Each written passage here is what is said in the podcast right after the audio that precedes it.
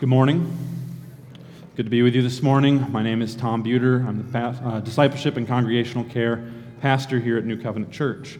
If you have your Bibles, please turn with me to 2 Chronicles 13. 2 Chronicles 13. We'll be continuing in somewhat of a mini series of the kings of Judah.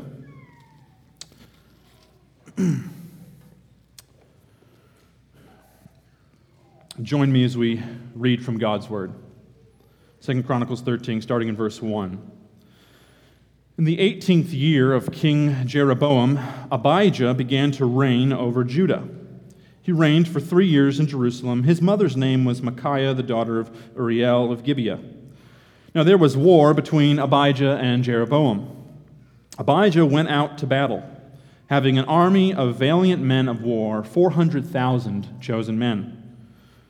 And Jeroboam drew up his line of battle against him with 800,000 chosen mighty warriors. Then Abijah stood up on Mount Zemaraim, that is, in the hill country of Ephraim, and said, Hear me, O Jeroboam and all Israel. Ought you not to know that the Lord God of Israel gave the kingship over Israel forever to David and his sons? By a covenant of salt. Yet Jeroboam, the son of Nebat, a servant of Solomon, the son of David, rose up and rebelled against his Lord. And certain worthless scoundrels gathered about him and defied Rehoboam, the son of Solomon, when Rehoboam was young and irresolute and could not withstand them. And now you think to withstand the kingdom of the Lord in the hand of the sons of David? Because you are a great multitude and have the golden calves that Jeroboam made for you for gods? Have you not driven out the priests of the Lord, the sons of Aaron, and the Levites, and made priests for yourselves like the peoples of other lands? Whoever comes for ordination with a young bull or seven rams becomes a priest of what are not gods. But as for us, the Lord is our God, and we have not forsaken him we have priests ministering to the Lord who are sons of Aaron and the Levites for their service. They offer to the Lord every morning and every evening burnt offerings and incense of sweet spices. Set out the showbread on the table of pure gold and care for the golden lampstand that its lamps may burn every evening. For we keep the charge of the Lord our God, but you have forsaken him. Behold, God is with us at our head, and his priests with their battle trumpets to sound the call to battle against you. O sons of Israel, do not fight against the Lord, the God of your fathers, for you cannot succeed. Jeroboam had set an ambush around to come upon them from behind. Thus his troops were in front of Judah, and the ambush was behind them. And when Judah looked, behold, the battle was in front of and behind them. Priests and they cried to the Lord, and the priests blew the trumpets. Then the men of Judah raised the battle shout. And when the men of Judah shouted, God defeated Jeroboam and all Israel before Abijah and Judah. Now the men of Israel fled before Judah, and God gave them into their hand. Abijah and his people struck them down with great force, so there fell slain of Israel 500,000 chosen men. Thus the men of Israel were subdued at that time, and the men of Judah prevailed because they relied on the Lord, the God of their fathers. And Abijah pursued Jeroboam and took cities from him Bethel with its villages, and Jeshanah with its villages, and Ephron with its villages. Jeroboam did not recover his power in the days of Abijah, and the Lord struck him down, and he died. But Abijah grew mighty, and he took 14 wives, and had 22 sons and 16 daughters. The rest of the acts of Abijah, his ways, and his sayings are written in the story of the prophet Iddo. Let's pray. O Lord, we have read your word, we have sung your praises, we have made vows. You have called us here to this place. We have heard you speak in your word. Now, O Lord, give us ears to hear as you would speak through the preaching of your word. Give us eyes to see, illumine our minds that we would not be in darkness, but would walk in the light as you are in the light. For by your light do we see light. We give you thanks for your word, O Lord, and we pray that you would have our hearts to be ready to receive it eagerly and with gladness. Help us, O Lord, in the name of Jesus. Amen. On June 18, 1940, just a month after becoming prime minister in the dark days of World War II, Winston Churchill delivered one of his most famous speeches to Parliament. France had just surrendered, and Britain was alone. The Battle of France was over, and the Battle of Britain was about to begin. Winning could save civilization, is what he said. And losing, well, here is his quote but if we fail, then the whole world, including the United States, including all that we have known and cared for, will sink into the abyss of a new dark age made more sinister and perhaps more protracted by the lights of perverted science. Let us therefore brace ourselves to our duties and so bear ourselves that, if the British Empire and its Commonwealth last for a thousand years, men will still say, this was their finest hour. Abijah is a bad king. But this, Second Chronicles 13, is his finest hour.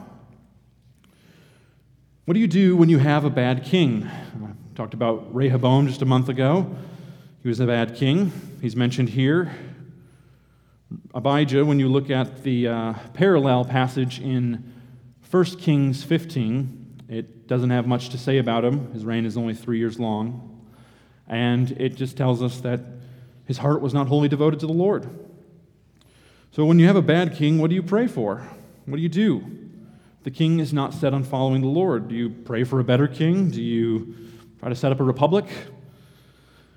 In 2 Chronicles 13, we see a not good king uh, who's a less than ideal king, but we see him in his finest hour as he would uh, follow the Lord, and the Lord would use him in this, this one day. And so, as we have these stories in Kings and we have repetition in Chronicles, uh, we get usually a better version of the person in Chronicles. It's not because these accounts are contradicting each other, it's because they've got a different purpose in communicating uh, who these men are and how the Lord used them. Kings is focused on how the kings led the people to sin and how they ended up in exile. Chronicles is focused on now that we're out of exile and we look back on our history, why did we get out? Because of repentance. It's because of the grace of God. It's because even with bad kings, they had their finest hour. The Lord had a purpose in his, in his sovereign will. So we even see an example of grace and truth together. John 1:17 says, "The law was given through Moses; grace and truth came through Jesus Christ." The truth of the matter is, Abijah is not a king whose heart is wholly set on the Lord. But the Lord graciously doesn't really talk about that here. He just says, Let me tell you about Abijah's finest hour. The Lord is giving us an example of speaking graciously about someone. and so now we can take a look at how the Lord used Abijah and how he speaks of him graciously and uses him uh, for God's people as uh, a bad king on his best day. So I have three points for us to unpack in this text. Uh, the speaker, we're going to talk about who Abijah is as the speaker, the speech, what he said, and the shouting match, which is the battle at the end. So the speaker, the speech, and the shouting match. First, the speaker. Abijah is the son of Rehoboam. That's established here. So we talked about Rehoboam, the kingdom divided under Rehoboam. He, uh, as it's described here, he was young and irresolute and could not withstand uh, rebellious men who opposed him. It's interesting that the text says that he was young when he was 41 years old when he became king. So I think it's a condition of age not really being a number, but more being a state of mind. Uh, also mentions uh, Abijah's mother, Micaiah, and so she's an Israelite. So he's different than his father and that he's not the son of an Ammonite, not the son of a foreigner. Uh, so there seems to be something a little better going on here that uh, his father actually um, married somebody that he was supposed to. Uh, the kings of Judah's mothers are always listed. That's what, something that sets them apart. The kings of Israel, as they're contrasted, their mothers are not mentioned unless they're very, very bad people, like Jezebel. So there's a contrast here between Israel and Judah. Uh, things about Abijah. He's, uh, we can't tell if he's the oldest son, but he definitely is the oldest son of the favorite wife, which is also a theme that we see uh, with David and Bathsheba, with Solomon choosing Rehoboam, with Rehoboam choosing Abijah. It chooses the oldest son of the favorite wife. Um, so uh, we can see this theme for a few generations. His reign is a short reign. He only reigns three years. Uh, so that's why the account in Kings is just a paragraph. Uh, and surprisingly, we get a few paragraphs in uh, Second Chronicles 13. So we're not told the circumstances of his death. The text just moves on. Those details aren't necessary for us. But we are told the circumstances of his finest hour. And his finest hour comes in the context of a war. What Israel is facing more or less is a protracted civil war. So the northern kingdom and the southern kingdom really are one people, divided by 10 tribes and two tribes. Rehoboam spent much of his reign, which was 17 years long, fighting Jeroboam, trying to seek back control over the, the rebellious 10 tribes, even though this split was a thing from the Lord, as we're told uh, in chapter 10. Abijah takes up the mantle of his father and continues in this war. He goes to war with Jeroboam, as it's described for us uh, starting in verse 3. So, uh, 1 Kings 15 tells us that Abijah was like his father, a king who did not set his heart on the Lord, but uh, we have a contrast here with this great speech uh, and how uh, we get what Paul Harvey would say is the rest of the story. Um, another note about this speaker is uh, even though he's not wholly devoted to the Lord, uh, and yet he cannot speak without the help of the Lord. And this is a little bit of a conundrum. How can one who is not regenerate speak so eloquently about the things of God? He's not a false teacher who's clothing himself as one of the sheep. He is simply a king of God's people who's a member of the visible covenant community. Uh, but he's just not a good king. And so uh, it was interesting to watch the coronation even yesterday uh, and see King Charles III crowned as the King of Great Britain and uh, go through uh, a liturgy, more or less. Uh, lots of scripture was read, there were prayers. It was very, mostly traditional Christian, obviously, with a few exceptions.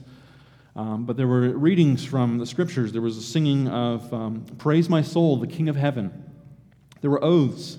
Uh, this was seen as putting a Christian king on a throne that Jesus Christ has established. That was very explicit in the coronation ceremony.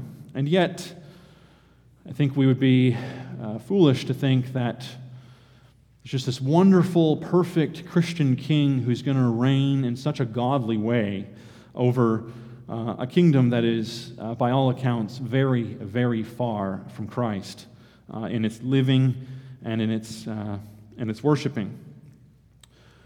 Um, Abijah may be similar. He knows the right things to say because he knows the kingdom that he rules, but his heart may not necessarily be in it. Uh, so we have a similar person in, um, in Numbers, uh, Balaam the mysterious prophet who is paid to curse God's people, and yet he can't curse them. Every time he tries to curse God's people, the Spirit of God makes him bless God's people over and over again. He's a very uh, strange character, uh, and yet the Lord uses him to bless his people in his attempts to curse them. The Lord speaks through him, even though he's not a godly man.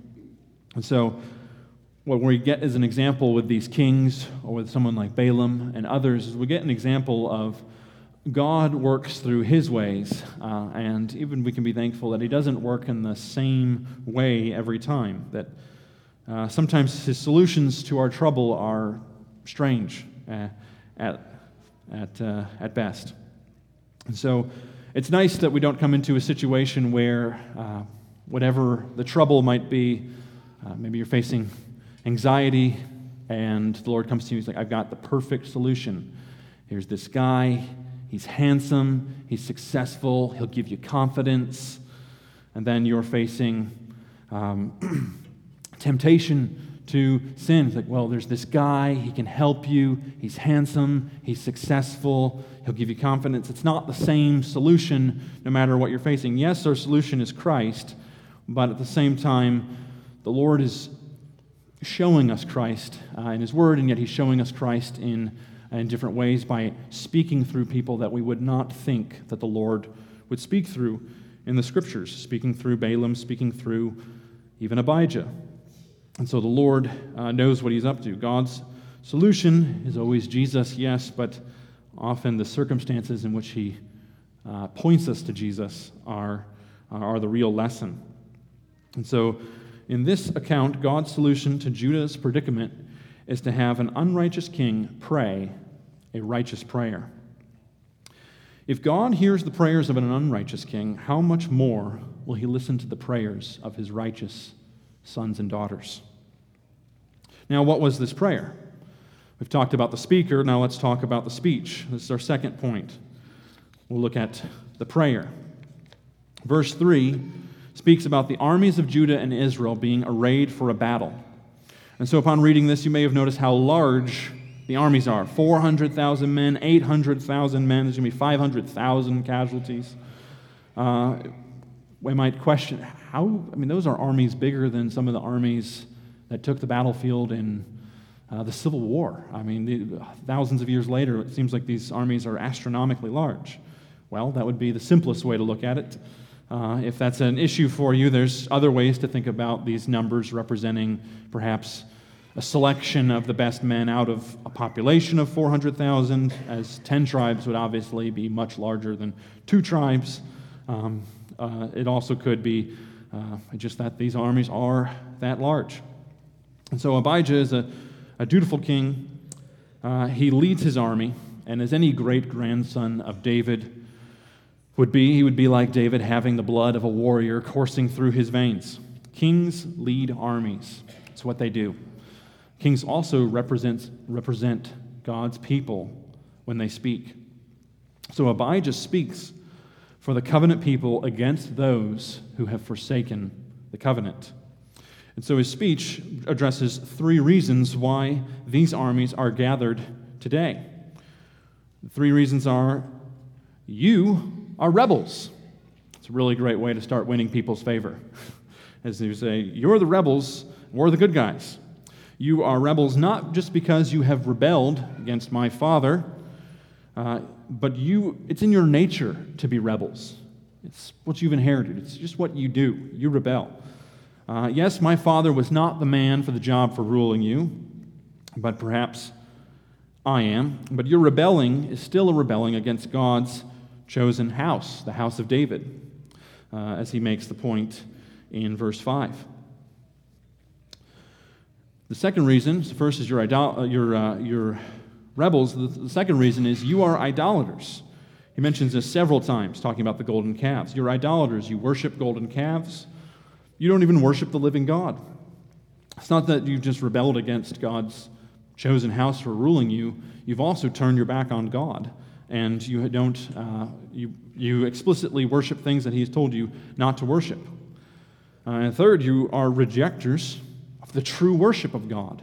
So even in your turning to idols, your worship doesn't even look a smidgen like godly worship. And he goes into great detail. It's kind of a, worthy of asking some questions about the text. Why so much detail about worship? Well, that's part of what uh, obeying and, and following a covenant God looks like is, is worshiping Him first and foremost, not just blind obedience, but delighting in Him and worshiping him as he would want to be worshiped. So Abijah goes into this great detail. He talks about lamps, priests, Levites, the sons of Aaron. It talks about ordination, uh, talking about uh, sacrifices and rhythms, time, places. So I, I can't help but Abijah taking the opportunity before the battle as these armies are arrayed against each other, taking the opportunity to do a little politicking, maybe to sway some of the men of Israel to his side as he stands before them as a true son of David and he says, Hear me. Uh, maybe we don't want to fight this battle. Maybe you want to just listen to what I have to say. And he tries to. The, the calling them rebels maybe isn't the, the best opening tact, but uh, he tries to sway what he th- sees as his subjects, whom God has gave, given to his family to rule and lead, to sway them back. And I can imagine some older men in the, uh, in the crowd of the, uh, the, the, battle lines who uh, would have uh, remembered 17 years ago uh, what it was like to be under, under this house and this kingdom. They're standing there with their spear and their shield, and they're hearing this king call them back in a way, uh, tugging at nostalgia uh, with worship of all things. Uh, and I can even imagine some of those Israelite men as they're opposing this king. Some of them may, uh, may be ignoring it, but others might be, might be pulled a little bit and say, I remember when we used to go to Jerusalem. I remember what it smelled like to smell those sacrifices because it was a pleasing aroma to the Lord and it was a pleasing aroma to us. I remember what it was like to, to sing the Psalms of Ascent as we went up to Jerusalem. Uh, I remember uh, being with God's covenant people and renewing the covenant together in the place that He had set with the priests that He had set aside for this, and uh, even to be perhaps pulled, or only to have their, their hearts hardened as they might flip a switch and say, you know, I like the way we do it now. I like that um, we got two locations to worship at, Dan and Bethel, that uh, we don't, you know, there's, there's just more options. Uh, it's not just Jerusalem only. Uh, I also like it that um, the priests, you know, that was a little exclusive, only Levites and really only the sons of Aaron.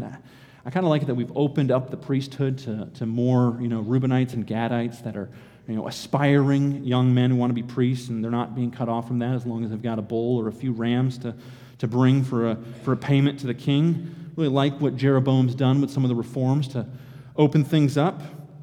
And even like that, I can worship a golden calf that I can see, and it's just, it's just a little easier for me, a little more convenient. Uh, as we see that uh, the, all of the worship has been turned on its head. And so these are rebels, uh, they're idolaters, and they are false worshipers. Everything about their worship is, is turned against God. And so if we think about our own worship, think about this text, that the Lord still calls us to worship. Now, we don't do it with sacrifices. There's no lamps here. Uh, we don't there's not really a lot of smells. We just try to make sure it's pretty neutral and it smells good. So if it doesn't smell good, let somebody know, please. Um, there are some visible things, bread and wine, but the worship that we're called to is still, it's not Jerusalem, but it's, it's still this place. Uh, and the place is where the people of God are. And that's where the Lord's calling us to worship. It's where his people are. And to get here today, I know for some of you, it's hard. Uh, physically, uh, I don't even know all that goes into your morning routine to make it actually happen.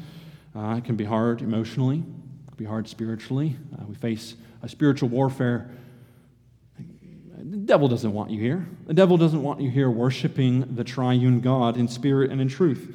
It's logistically hard. It's hard for a lot of reasons. So if you're here today, I'm glad you're here. I'm glad You've endured even that test of gathering with God's people to say, I was glad when we went up to the house of the Lord to worship. And so Abijah is calling the Israelites to worship. The Lord in His Word is calling you to worship. The Lord is still doing things. He's, he's working through imperfect men, and He's working through those He's called. He's also working through songs, readings, prayers, even preaching. He promises to bless his people to minister to your souls. He promises to feed you and build you up. Do you still believe that He's actively working to keep His promises? Do you still believe, as you come here this morning, that there's some nugget of the gospel that the Holy Spirit wants to give you today and press upon your heart? So Abijah's speech is confidently filled with the sense that God is keeping his promises to bless those who hear and do his word. And he also makes promises to cut off those who hear and disobey. Ignorance is bliss, and knowledge can be damnation. And so Abijah speaks to the people of Israel, speaks to the men of Israel arrayed for battle against him, and said, You have forsaken all of the means that God has given for fellowship. You've forsaken his priests who teach you his law, his kings who are to lead you in righteousness, his holy hill where he said, Worship me there. There is nothing that you have not forsaken. You have no means to worship the living God. You outnumber us two to one, and you are the ones who are in a dire situation. Because, as is so often described, particularly in the Old Testament, when it describes these physical things, uh, the number of troops, the way the battle is set up. It's a very physical description of what's going on, but it's a spiritual reality that's being described as the men of Israel outnumber the men of Judah. But as he says, it's the men of Israel who are the ones who are in trouble, for they are the ones who are opposing God. And so he's warning them you don't want to fight this battle because you cannot succeed. How often would a, would a general turn away from a battle in which he has two to one odds of winning? He outnumbers his opponent two to one. He said, You've rejected a bad king, my father. You've exchanged him for a worse king, Jeroboam. Yeah, you got rid of Rehoboam, but what has Jeroboam done? Yeah, he's changed the tax code in your favor, but he's taken away uh, true worship. He's set up idols. He's removed the priests. You have lost so much as you face the, not the yoke of my father's taxation, but the yoke of Jeroboam's spiritual oppression, which makes him a king worthy of having a millstone tied around his neck because he led the children of God to sin so wickedly. And so you outnumber us two to one, but you cannot succeed. Why? Because it is the nature of God. It is his nature for him to keep his promises. And look at verse 5. What has he promised? Ought you not to know that the Lord God of Israel gave the kingship over Israel forever to David and his sons by a covenant of salt. The phrase covenant of salt uh, tripped me up a little bit this week as I was studying it because I'm like, I, I know the covenant with Adam, I know the covenant with Noah, I know the covenant with Abraham, um, Moses, David, even the new covenant. I mean, there's a lot of covenants in the Bible, but I haven't heard about the covenant of salt. And no, there's no covenant of pepper to go with it. But the covenant of salt, uh, it's an interesting phrase, and it actually shows up one other time in the Bible, in Numbers 18 19. It talks about the covenant of salt as it's talking about sacrifices. And then this language of the salt of the covenant is in Leviticus 2 13, as it says that the sacrifices need to be offered with salt. It's the salt of the covenant. Well, why?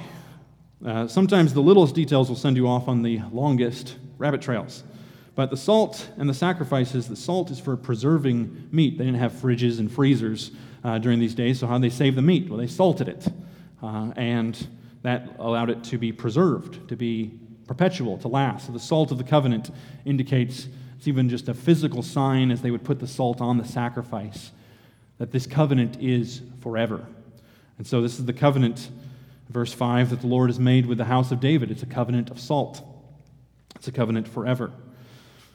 And so God's promises are going to be kept, and Israel is not going to succeed.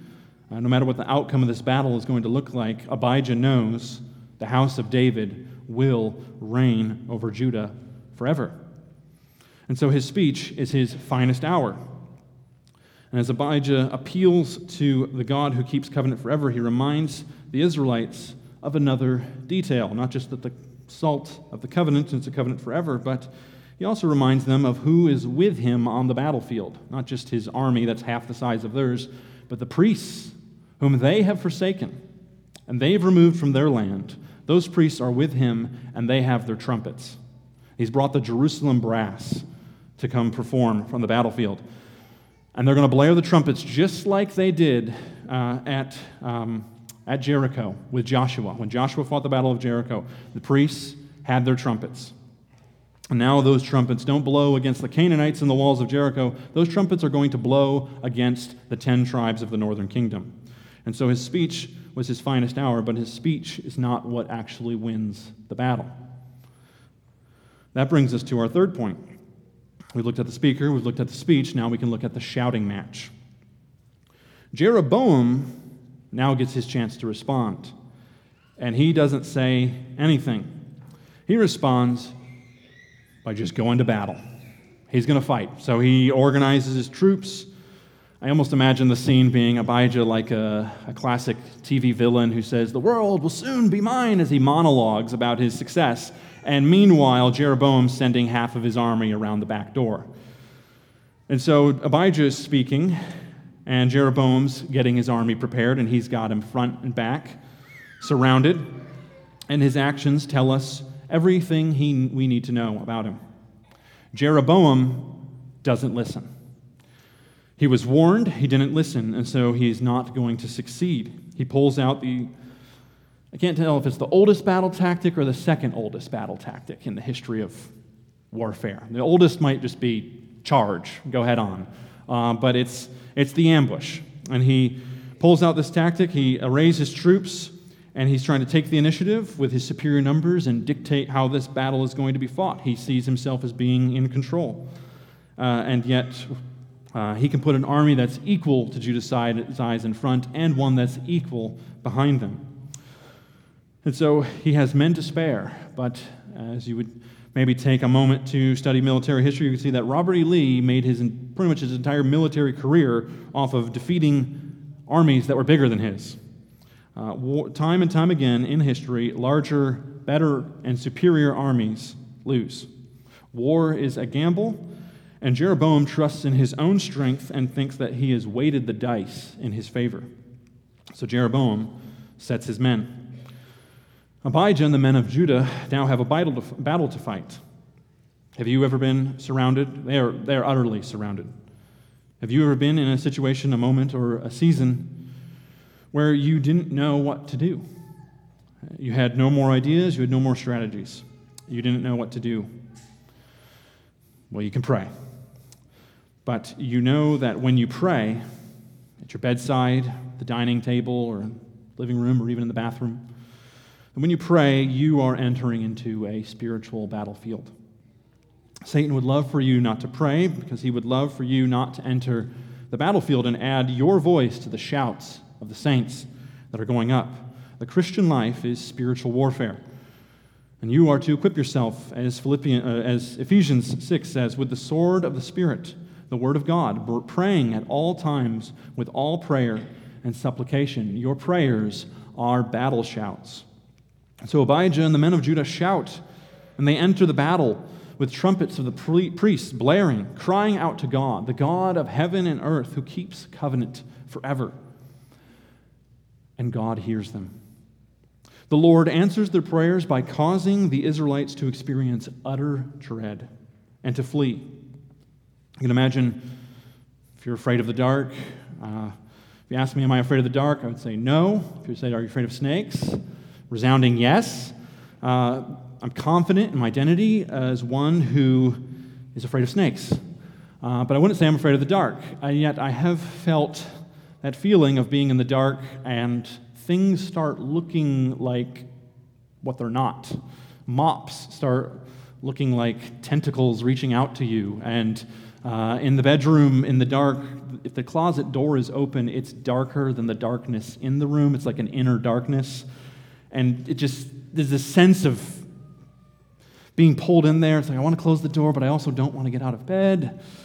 Uh, so that's how I feel about it. But uh, the men of Israel, I can imagine just this sense of being afraid of the dark is coming up. They're seeing things that aren't there, they're hearing things, they're, they're just afraid, and their knees are buckling, and they, they flee. And not only do they flee, but they're like the, the Midianites who flee before Gideon. And it's a sad reality that the people of God, these Israelites, are being portrayed like the Midianites and the Canaanites and the enemies of God's people as God is against them and causes this dread to come upon them. And the men of Judah raise the shout, and they pursue them, and they prevail, and they slaughter the Israelites. And they wipe out more Israelites than are even in the army of Judah. And so Israel is totally defeated, and it is the Lord's doing. Look at verse 18. Thus the men of Israel were subdued at that time, and the men of Judah prevailed, because they relied on the Lord, the God of their fathers. That's the summary of the battle. And when it relates to how do we look at Abijah, well, perhaps we could say a blind squirrel finds a nut every once in a while. A bad king leads his army and wins for all the right reasons on this day. They relied on the God of their fathers. That phrase, the God of their fathers, is operative here as we're talking about the covenant and the whole account of Abijah's reign as he talked about his father and he talks about the God of his fathers. He talks about the house of David and God's faithfulness to the house of David. This God of their fathers is, is the particular phrase. As Abijah's father did not set his son up well, and he did not set him up with a united kingdom but a divided one. He did not set him up with gold, but rather with bronze in the temple. Rehoboam had lost much and had not set an example that could be followed. What Abijah did learn from his father is this the Lord was going to keep his promise and not let the kingdom be taken from the house of David. And so, with that nugget of the gospel truth, Abijah took it to the bank. He faced his foe with the promise, with that promise, and that was his finest hour. And in depending and praying to the Lord for victory, he defies his own, own reign, which is he was not wholly devoted to the Lord, and he actually ends up living up to his own name. His reign on the whole is, is not devoted to the Lord, but his name means, his name, Abijah, Abiyah, it means the Lord is my Father. So he does not always live up to the meaning, but this day, his finest hour, is particularly fine because he does not live and pray and fight uh, because he as on his own strength, but he lives and prays and fights on this day like the Lord is his Father. As an earthly king, he has his shortcomings and his faults, but this points to Christ, the King. And so he points us to Jesus, who could truly say, The Lord is my Father. So, why is God the God who keeps covenant forever? Because of Jesus Christ. It is Jesus who comes and lives under the law, humbles himself, suffers, and is crucified. He dies and is buried. He fulfilled the law. We could not. He fulfills the covenant of works. Covenant of works says, Do this and live. We couldn't do it, so we die. But Jesus could, so we live. He satisfied God's wrath and justice. He opens to us the benefits of the covenant of grace. As the Lord pours that out upon us, he, the Lord keeps his promises. He keeps them in Christ. And so he keeps his promises because he is being a father to us and us being sons to him. His only begotten Son had to suffer and die to make this possible. But through faith in him, you can have all of these blessings. And you can even have a new name and a new identity. You can truly say, My name is the Lord is my Father. Amen. Let's pray.